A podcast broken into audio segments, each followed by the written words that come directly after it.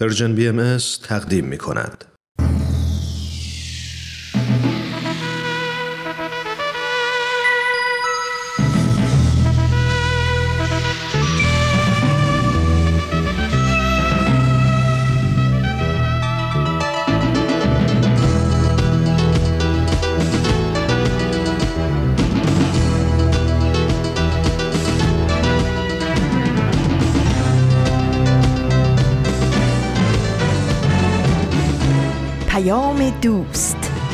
برنامه ای برای تفاهم و پیوند دلها.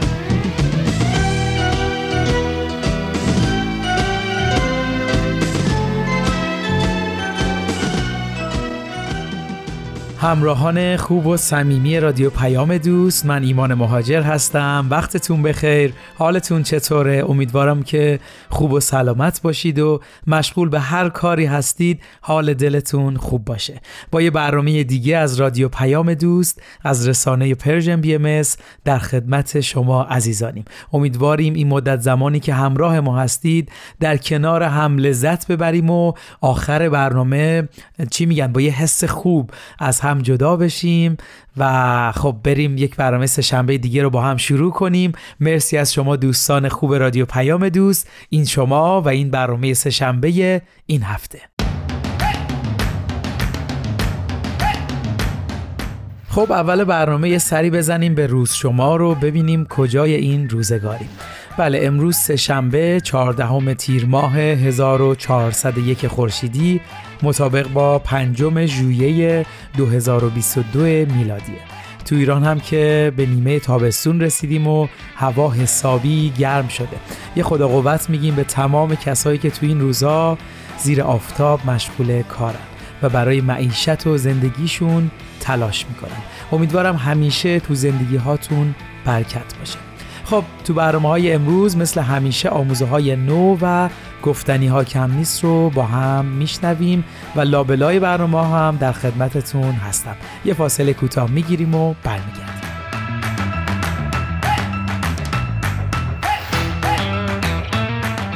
بله قبل از اینکه بریم اولین برنامه امروز یعنی آموزه های نو رو با هم بشنویم بذارید یکم در مورد مطلبی که می‌خوایم باهاتون در میون بذاریم صحبت کنیم. موضوع امروز خیلی برای من جالبه. می‌دونید مشکل خیلی از ارتباطات چیه؟ اینه که ما فهم و درک درستی از مکالمات نداریم و از نقطه مناسبی وارد ارتباط نمیشیم یا ممکنه درک متقابل در مکالمه نداریم. بعضی اوقات داریم جوابی رو میدیم که اصلا متوجه سوال نشدیم. گاهی داریم حرفی رو می‌زنیم که اصلا نفهمیدیم طرف مقابلمون چی گفته و اینجاست کلید سوء تفاهمات خورده میشه و ادامه داستان رو که همه می‌دونید. امروز می‌خوایم در مورد تفاهم صحبت کنیم. از نظر لغوی تفاهم یعنی همدیگه رو فهمیدن و معرفت کسب کردن. فکر می‌کنم مفهوم خیلی واضحه. اگه قرار ما یه ارتباط مؤثری داشته باشیم ارتباط مؤثری که منجر به موفقیت میشه خیلی مهمه که از موضوع فهم درستی داشته باشیم و بدونیم چطور باید وارد صحبت بشیم. یا بهتر بگم چطور به فهم مشترک برسیم. توی مقاله میخوندم که اشاره کرده بود پنج ویژگی برای ارتباط موثر تعریف شده. گشودگی، همدلی، حمایتگری، مثبتگرایی و تصاوی که اگه ما این ویژگی ها رو در ارتباطات انسانی رعایت کنیم به فهم مشترکی می‌رسیم و در نهایت تفاهم شکل می‌گیره. تو این قسمت سعی می‌کنیم این ویژگی ها رو یکم بازشون کنیم تا در هر ارتباطی موفق باشیم. اما قبل از اون بریم برنامه آموزه های نو رو با هم بشنویم و برگردیم.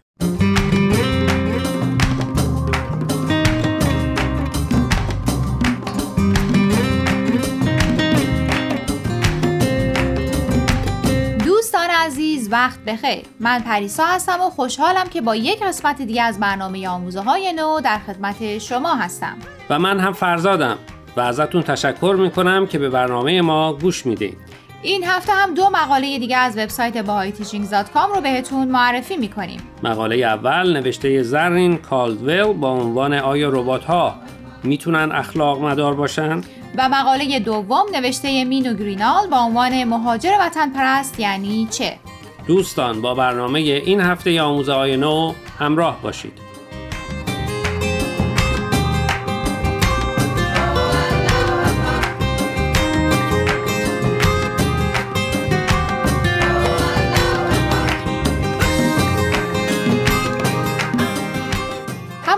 اول برنامه گفتیم مقاله اول برنامه امروز رو زرین کالول نوشته و عنوانش هست آیا ربات ها می‌تونن اخلاق مدار باشن؟ زرین کالول برای سازمان های غیر انتفاعی بین المللی در رده های مدیریتی و روابط عمومی کار کرده و به غیر از علاقه شخصی سابقه حرفه‌ای هم در سازمان های چند ملیتی، روابط بین ادیان، برقراری صلح و تعلیم و تربیت بین المللی داره. اطلاعات من درباره هوش مصنوعی ربات در حد فیلم ترمیناتور نه بیشتر. اتفاقا فیلم ترمیناتور مثال خوبیه برای معرفی مقاله. البته محور اصلی داستان همون موضوع همیشگی تقابل بین خیر و شره. ولی جایی که رابطه عاطفی بین ترمیناتور با اون پسرک شروع میشه و داستان لایه های عمیقتری پیدا می‌کنه به مقاله امروز ما کاملا مربوطه. خب پس بریم سراغ مقاله. زرین مقالش رو با این مقدمه شروع می‌کنه که چند وقت پیش شوهرش براش درباره رباتی که در دانشگاه MIT ساخته شده تعریف می‌کنه و میگه که این ربات می‌تونسته داده هایی رو از نقاط تاریک شبکه های اینترنتی آنالیز کنه و حتما می‌تونید حدس بزنید که نتیجه آنالیز های ربات از این داده ها که احتمالاً شامل کشت و کشتار و بیماری و مرگم بوده نگاهی منفی به دنیا می شده. این نتیجه برای زرین سوالی رو پیش میاره که جهان با وجود این ربات ها به چه سمتی داره کشیده میشه و نقش فراموش شده ما به عنوان افرادی با قوه روحانی چی میشه؟ خب اگه بخوایم عادلانه قضاوت کنیم هوش مصنوعی ربات ها می‌تونن نقش مهمی در خیلی صنایع بازی کنن و می‌تونن در تشخیص صدای افراد کمک کنن و حتی جلوی پولشویی رو هم بگیرن. درسته اما زرین مثالی می‌زنه از فیلمی با عنوان ربات و فرانک. که در سال 2012 ساخته شده. توی این فیلم برای نگهداری پیرمردی رباتی ساخته میشه. اما دست آخر همین ربات به شخصیت اول کمک می‌کنه تا میلیون ها دلار از بانک بدزده. خب این فیلم نشون میده که دست آخر مغزهایی که این ربات ها رو کنترل می‌کنن بهشون دیکته می‌کنن چیکار کنن. این مغزها همون افراد انسانی هستن که در اول گفتیم قوای روحانی دارن. پس در حقیقت میشه نتیجه گرفت اخلاق مدار بودن و نبودن این ربات ها بسته به اون انسان هایی داره که اونا رو می‌سازن و کنترل می‌کنن. اگه اونا به جنبه روحانی زندگیشون اهمیت بیشتری بدن این ربات ها هم با توجه به همون اخلاقیات ساخته و برنامه ریزی میشن. درست متوجه شدم؟ برداشتت به برداشت نویسنده مقاله خیلی نزدیکه. در حقیقت نکته زرین هم همینه که قبل از اینکه این همه درباره پیشرفت‌های علمی در زمینه هوش مصنوعی تبلیغات کنیم بد نیست به این مطلب هم توجه کنیم که این امکانات چگونه، کجا و توسط چه کسانی مورد استفاده قرار می گیرند.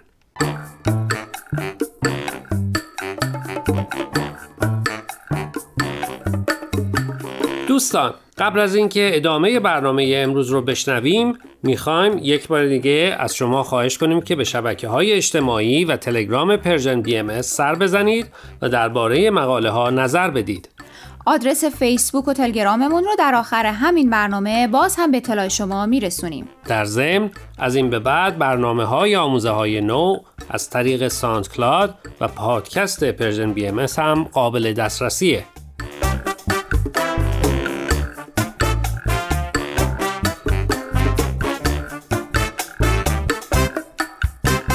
دوستان امیدوارم قسمت اول برنامه امروز ما رو پسندیده باشید.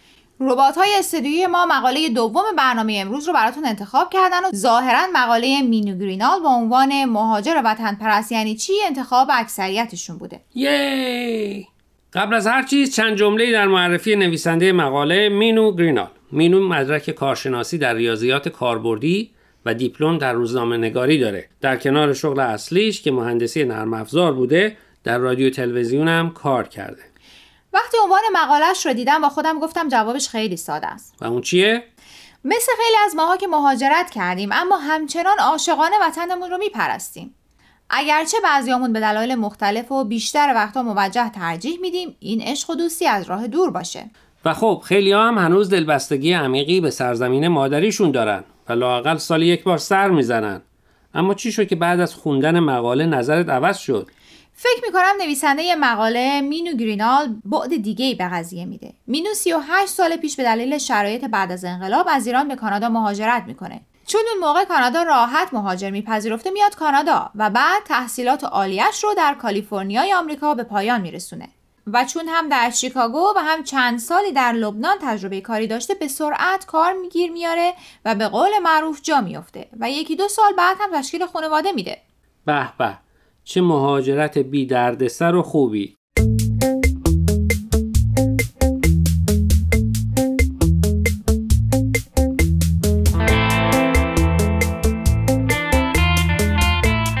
در ادامه میگه وقتی پسراش بزرگ میشن و توی مدرسهشون مشکل تعصبات نژادی پیش میاد بی تفاوت نمیشینه و داوطلب میشه که در انجمن مدرسه برای حل این مشکل برنامه ریزی کنه و فعالیت هایی برای نزدیکتر کردن دانش آموزان ترتیب بده. آفرین. فکر می‌کنم همین فعالیت ها باعث شده که بیشتر و بیشتر خودش رو کانادایی بدونه. دقیقا. اتفاقا میگه هر کی ازم می‌پرسه کجایی هستی میگم کانادایی. و اگه عجیب و غریب بهم نگاه کنه میگم اصلا ایرانیه. پس اگر درست متوجه شده باشم مینو خودش رو شهروند جهانی می‌دونه و احتمالا تجربه زندگی در چند جای متفاوت بهش کمک می‌کنه فارغ از تعلق خاصی به یک کشور هر جایی رو خونه خودش بدونه. دقیقا. باید اعتراف کنم که برای من هنوز حزم این قضیه سخته. چون هنوز خودم رو بیشتر از هر جایی متعلق به ایران می‌دونم. شاید چون بیشتر عمرم رو اونجا گذروندم. پس با روشنتر شدن موضوع می‌تونیم بگیم از دید مینو منظور از وطن در عبارت مهاجر وطن پرست کل جهانه. من هم همین برداشت رو دارم. بنابر یکی از آموزه های بهایی که عالم رو یک وطن و ساکنین اون رو شهروند جهان می‌دونه مینو هم خودش رو شهروند جهانی می‌دونه و هر جا هم مهاجرت کنه براش گوشه از وطنشه.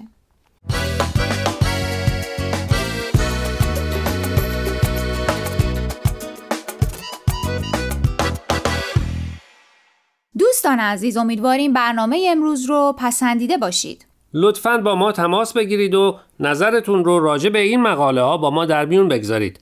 آدرس ایمیل ما هست info at sign persianbms.org اگر هم موفق نشدید که همه قسمت ها رو گوش کنید یا دوست دارید یک بار دیگه اونا رو بشنوید می‌تونید به سراغ وبسایت Persian BMS برید به آدرس persianbahaimedia.org یا تلگرام ما به آدرس Persian BMS در ضمن می‌تونید از طریق فیسبوک، تلگرام، اینستاگرام و SoundCloud Persian BMS به همه برنامه های ما دسترسی داشته باشید و برنامه ها رو اونجا گوش کنید. یا از طریق این رسانه ها برای ما نظر یا پیام هاتون رو بفرستین. خب دوستان تا هفته آینده که به سراغ مقاله های دیگه و نویسنده های دیگه ای از وبسایت بهای میریم من فرزاد و من پریسا از شما خدافزی می‌کنیم. خدا نگهدار.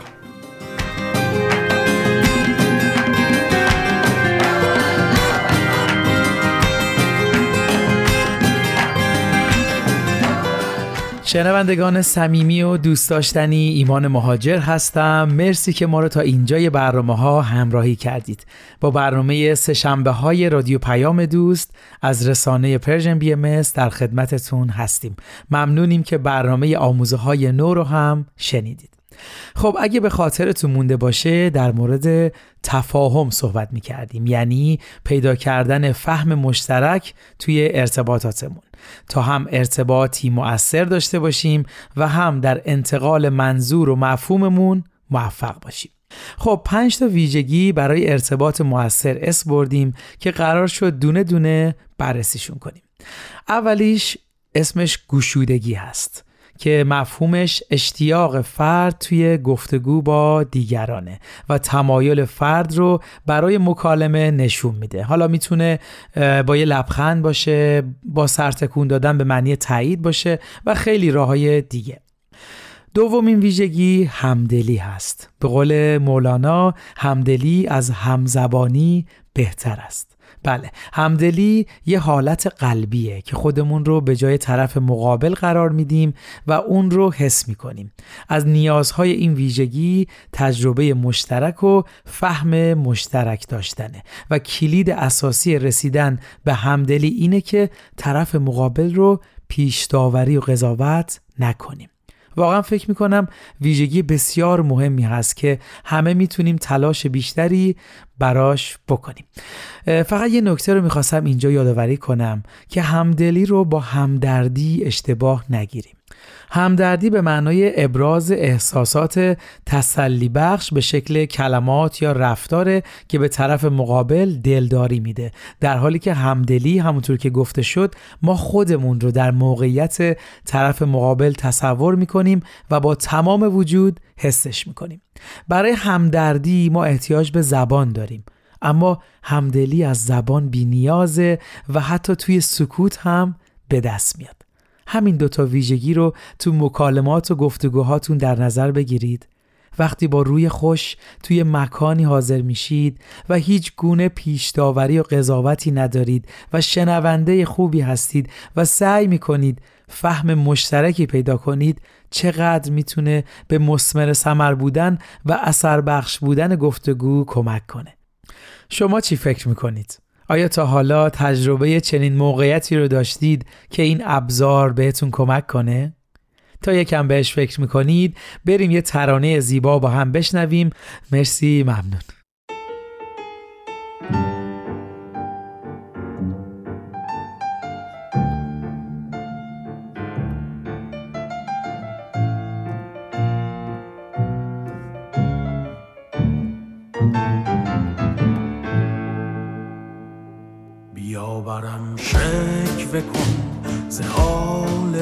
لالای لالای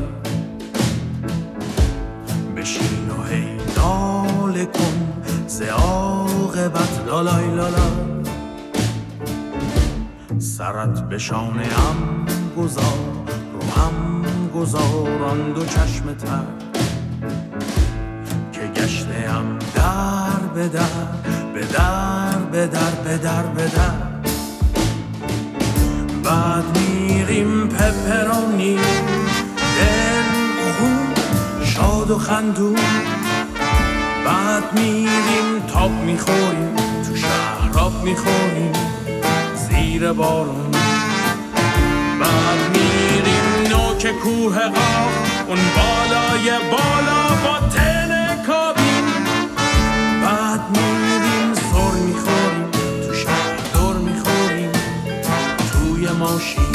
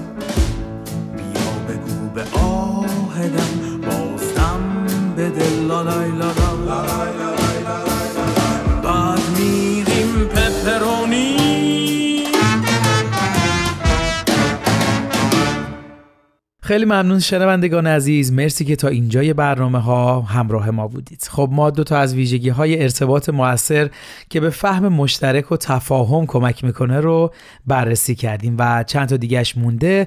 اما اول بریم برنامه گفتنی ها کم نیست رو با هم بشنویم و بعدش ادامه صحبتمون رو خواهیم داشت.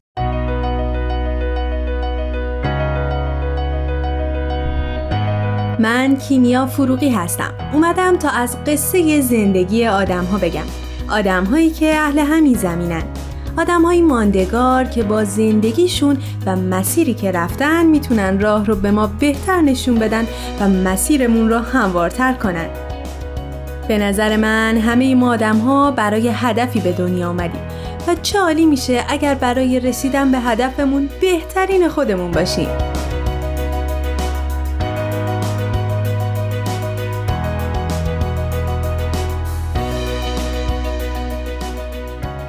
روزها بحثی که خیلی داغه و بیشتر مردم دنیا درگیرش هستن نجات پرستیه.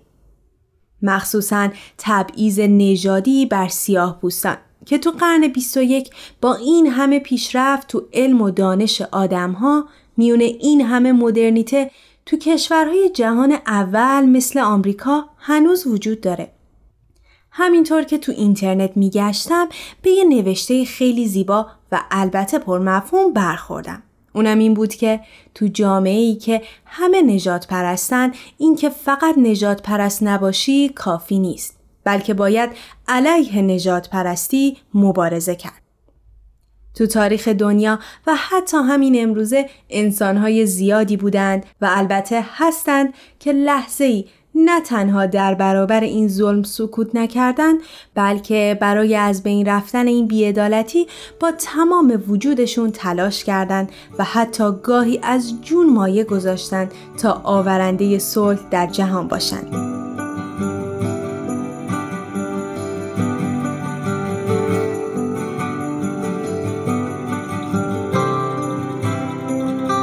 این قسمت من رویایی دارم.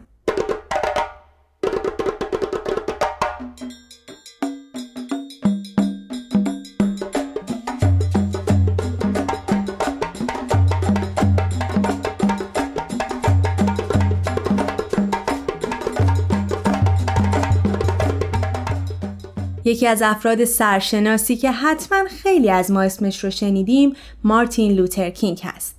مارتین لوتر رهبر جنبش سیاهان آمریکا بود که در سال 1929 میلادی تو یک خانواده مذهبی در آمریکا به دنیا آمد.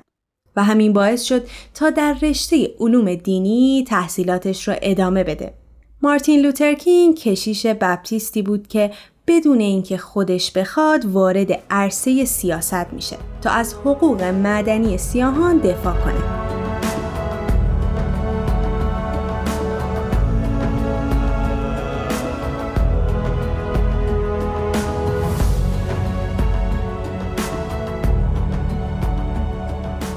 در سال 1955 میلادی روزا پارکس زن سیاهپوست آمریکایی آفریقایی که یکی از فعالان حقوق مدنی آمریکا بود در اتوبوس از دادن صندلی به یک مرد سفید پوست خودداری می‌کنه.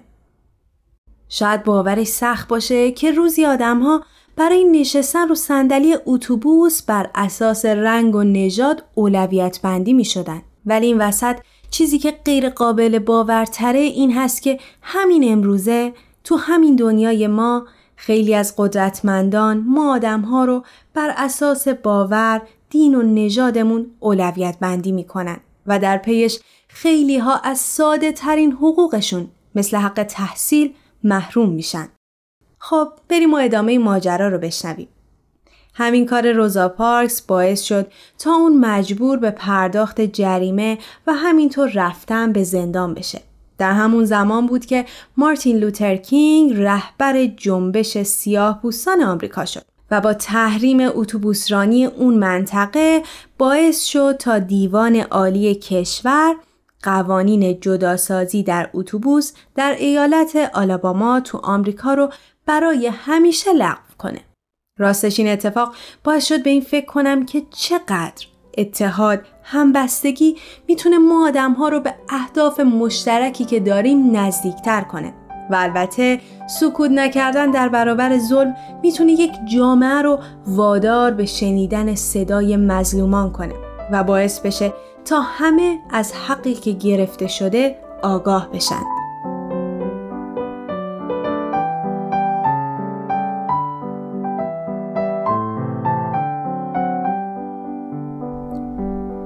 یکی از مهمترین واقعی که در زندگی مارتین لوتر کینگ اتفاق افتاد سخنرانی معروفش در سال 1963 میلادی در شهر واشنگتن آمریکا بود. قسمت های مختلفی از این سخنرانی به اسم رویایی دارم رو با هم میشنویم.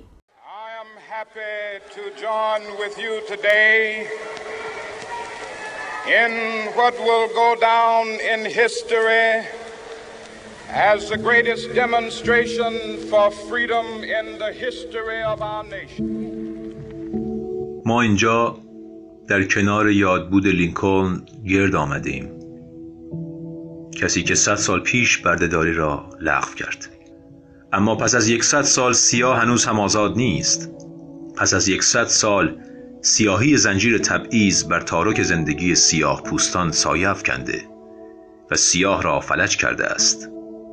پس از یکصد سال سیاهپوستان در جزیره دورافتاده فقر در اقیانوس بیکران رفاه مادی آمریکا زندگی می کنند. پس از یکصد سال سیاهپوستان هنوز هم در گوش و کنار جامعه آمریکا می پجمرند و خیشتن را در سرزمین خود تبعیدی می. و به شما می گویم دوستان من مبادا غرق در باطلاق نامیدی شویم به رغم تمام مصیبت های امروز و فردا من هنوز رویایی دارم. و این آرزویی است که ریشه در رویای آمریکا دارد. من رویایی دارم که روزی این ملت به پا میخیزند و زندگی می کنند و به معنای واقعی به اعتقادات خودجان میبخشند. ما به این حقیقت آشکار گواهی می دهیم که همه انسانها برابر خلق شدند. من رؤیایی دارم که روزی فرا خواهد رسید که در تپه های سرخ جورجیا فرزندان بردگان و فرزندان اربابان بر میز برادری با هم می نشینند. من رؤیایی دارم که روزی فرا خواهد رسید که چهار فرزند کوچکم در کشوری زندگی خواهند کرد که معیار قضاوت نه رنگ پوست بلکه محتوای اخلاقیشان خواهد بود و امروز من رؤیایی دارم. رؤیای من این است که سرانجام روزی دره ها بالا خواهند آمد و تپه ها و کوه ها پایین خواهند رفت. ناهمواری ها هموار خواهند شد و ناراستی ها راست. جلال خداوند آشکار خواهد شد و همه ابنای بشر با هم به تماشای خواهند نشست.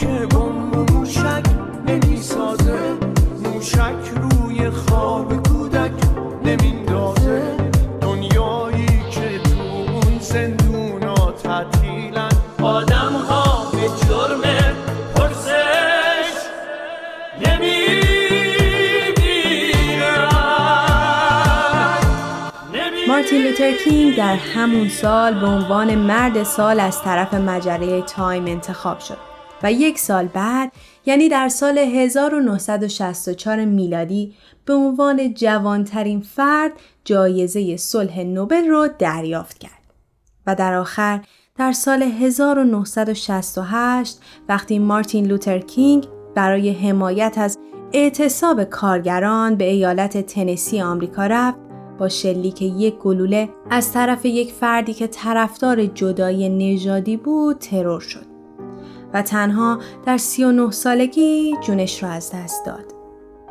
مارتین لوتر کینگ درست یک شب قبل از ترور این اتفاق را پیش بینی کرده بود و در پیامی نوشت من سرزمین موعود را دیدم ممکن است با شما به آنجا نرسم اما می‌خواهم امشب بدانید امشب بدانید که ما مردمان به آنجا خواهیم رسید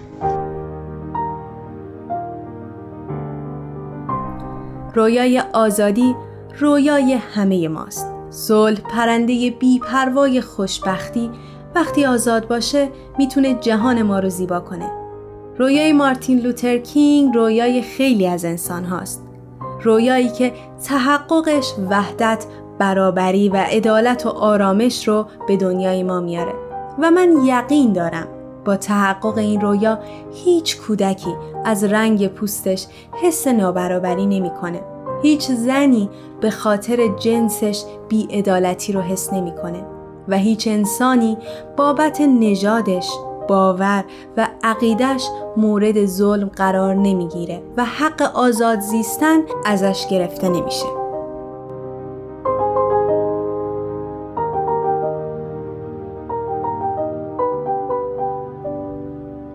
داستان زندگی مارتین لوتر کینگ مثل خیلی از انسانهای بزرگ و ماندگار دیگه پر هست از درس و یادگیری. من همه زندگی مارتین لوتر رو براتون نگفتم. ولی شما به راحتی با یه search ساده می‌تونید با تاریخ و سرگذشت این انسان بزرگ آشنا بشید. و همینطور می‌تونید سخنرانی رویایی دارم رو بخونید و هم به صورت صوتی تو اینترنت گوش بدید. امیدوارم که تا اینجا از شنیدن این برنامه لذت برده باشید.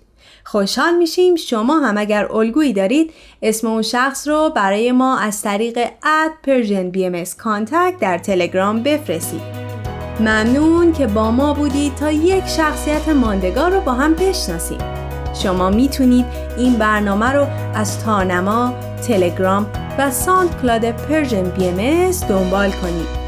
و از همین راه نظرها و پیشنهاداتتون رو برای ما بفرستید. اینم بگم اگر از طریق پادکست به برنامه ما گوش می‌کنید خوشحال میشیم که به برنامه هایی که دوست داشتید امتیاز بدید.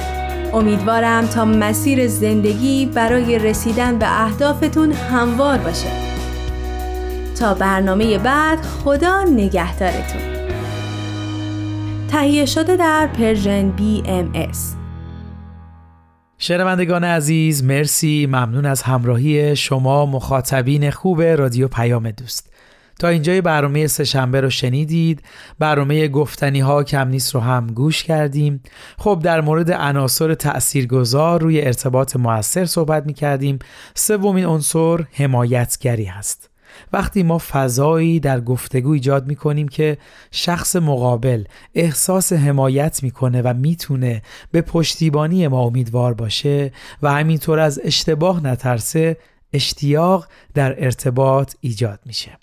بالعکس. وقتی در ارتباطی ترس وجود داشته باشه حس ناامنی منتقل میشه که مثلا رفتارش همیشه زیر ذره بینه و هر خطای کوچیکی عواقب بزرگی داره و ناخداگاه در لاک دفاعی میره و از ارتباط پرهیز می‌کنه. فکر می‌کنم برای همه ما این موقعیت ها پیش اومده و لازم به مثال نیست.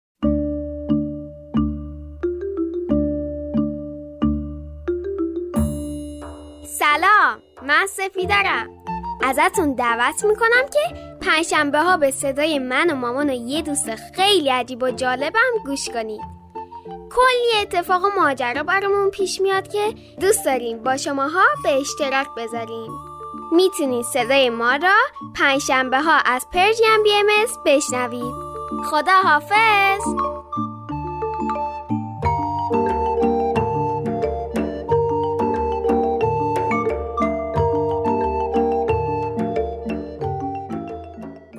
شنوندگان عزیز دوستان گرامی شما می‌تونید برنامه های Persian BMS رو از طریق تمام برنامه های پادکست خوان پیدا بکنید و بشنوید.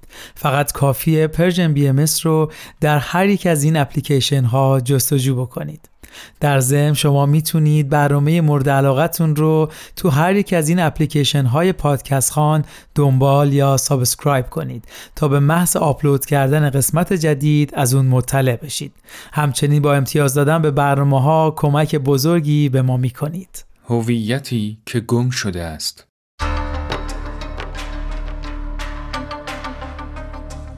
از همان روزی که پای شاهان و شاهزادگان قجری به فرنگ باز شد اجتماعی در همان دوره نیز با مسائلی همراه بود. از جمله اینکه به رواج نقدهایی درباره ارزش‌های اجتماعی و سیاسی که گذشته اثار نه تنها به کشف زوایایش کمکی نرساند بلکه ماهیت معماگونهش را بیشتر از پیش وقایع شورش تبریز را مدتی است شنیده بودم. چون از سرچشمه های مختلف بود درست باور نمی کردم و از دبیرالملک پرسیدم.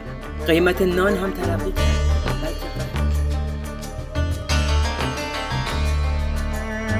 هویتی که گم شده است. یک شنبه ی هر هفته از رسانه Persian BMS اکسیر معرفت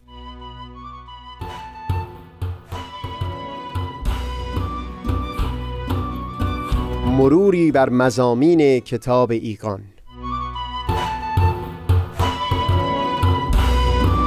دوشنبه ها از رادیو پیام دوست. از تا همامه ازلی در شور و تغنیست گوش قلب را از سروش او بی بحر مکن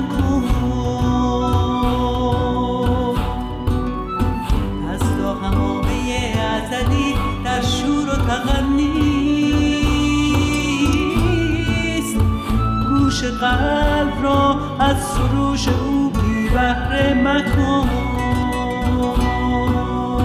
گوش قلب را از سروش او بی بهره مکن.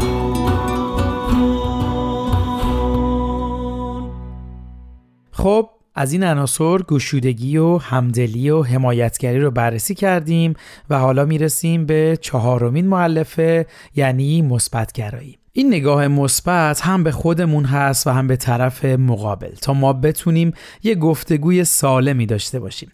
وقتی ما با بدبینی وارد ارتباطی میشیم مثلا دیگران می‌خوان ما رو فریب بدن یا نقشه ای برامون دارن. این بدبینی ها پل های ارتباطی رو همون اول خراب می‌کنه. البته حواسمون هم باشه مثبتگرایی با ساده تفاوت داره و مطمئنم شما تفاوتش رو می‌دونید. و آخرین معلفه موثر تصاوی هست. اما مفهوم این تصاوی چیه؟ درست انسان ها تو خیلی جهات با هم متفاوت هستند و تمامی این تفاوت ها طبیعیه و بخشی از قانون حیات. اما انسان ها به همون اندازه که با هم متفاوتن به هم شبیه هم هستند. مثلا نیازهای مشابه دارن گرسنه میشن تشنه میشن مریض میشن نگران آیندهشون میشن و خیلی شباهت های دیگه. وجود تصاوی توی یک ارتباط سالم به معنی توجه به همین وجوه مشترک هست. یعنی اگه حقی برای خودمون قائل میشیم همون حق هم برای طرف مقابل بخوایم و اینطور نباشه که راهی جز اطاعت و تسلیم برای طرف مقابل نذاریم.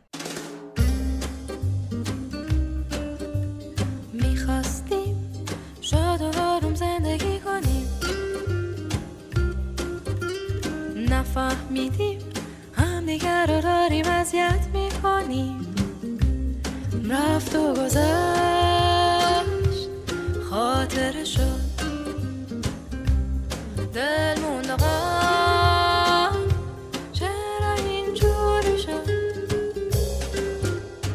دوست داشتیم. درامونا تو کار به هم بدیم. نتونستیم. امید زندگی به هم بدیم. رفت و گذشت. هیچ نفهمیدیم. دلمون چرا شد نفهمیدیم. جنگ و دوا اون همه ناز و عدا.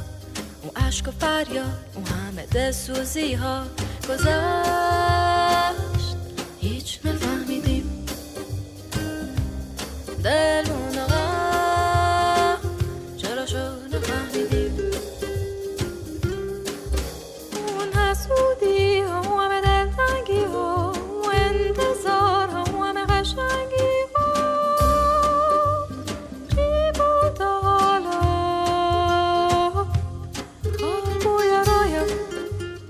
خب شنوندگان عزیز ممنون از همراهیتون. مرسی که تا اینجای برنامه شنونده ما بودید. آخر این مقاله اشاره می‌کنه تفاهم در ارتباط انسانی به معنای رسیدن به فهم مشترک است.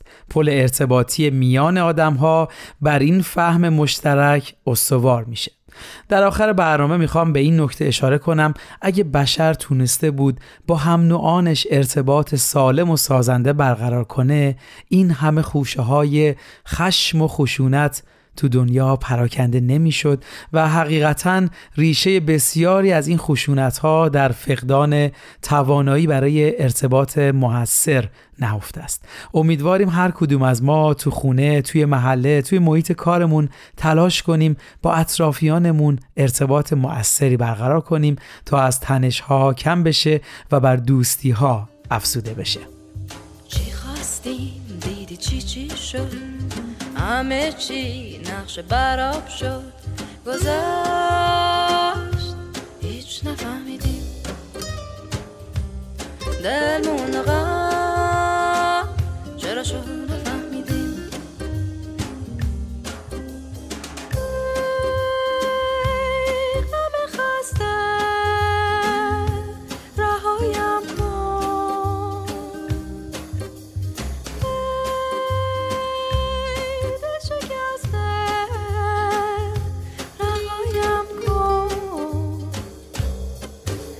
سوزم و می سوزم از نکرده ها.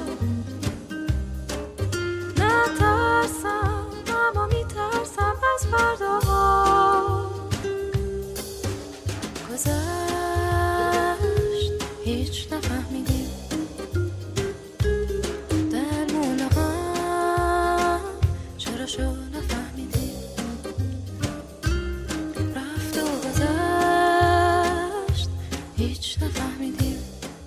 بازم ازتون ممنونم. خب برنامه امروز رو با بیانی از حضرت عبدالبها که البته ترجمه و مضمون فارسیش هست به پایان می‌بریم.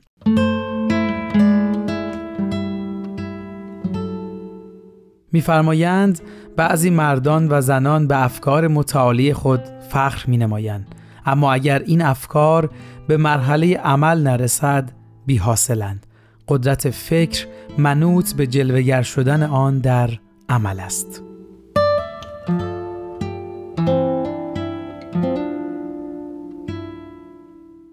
ارادتمندتون ایمان مهاجر روز و روزگارتون. خوش.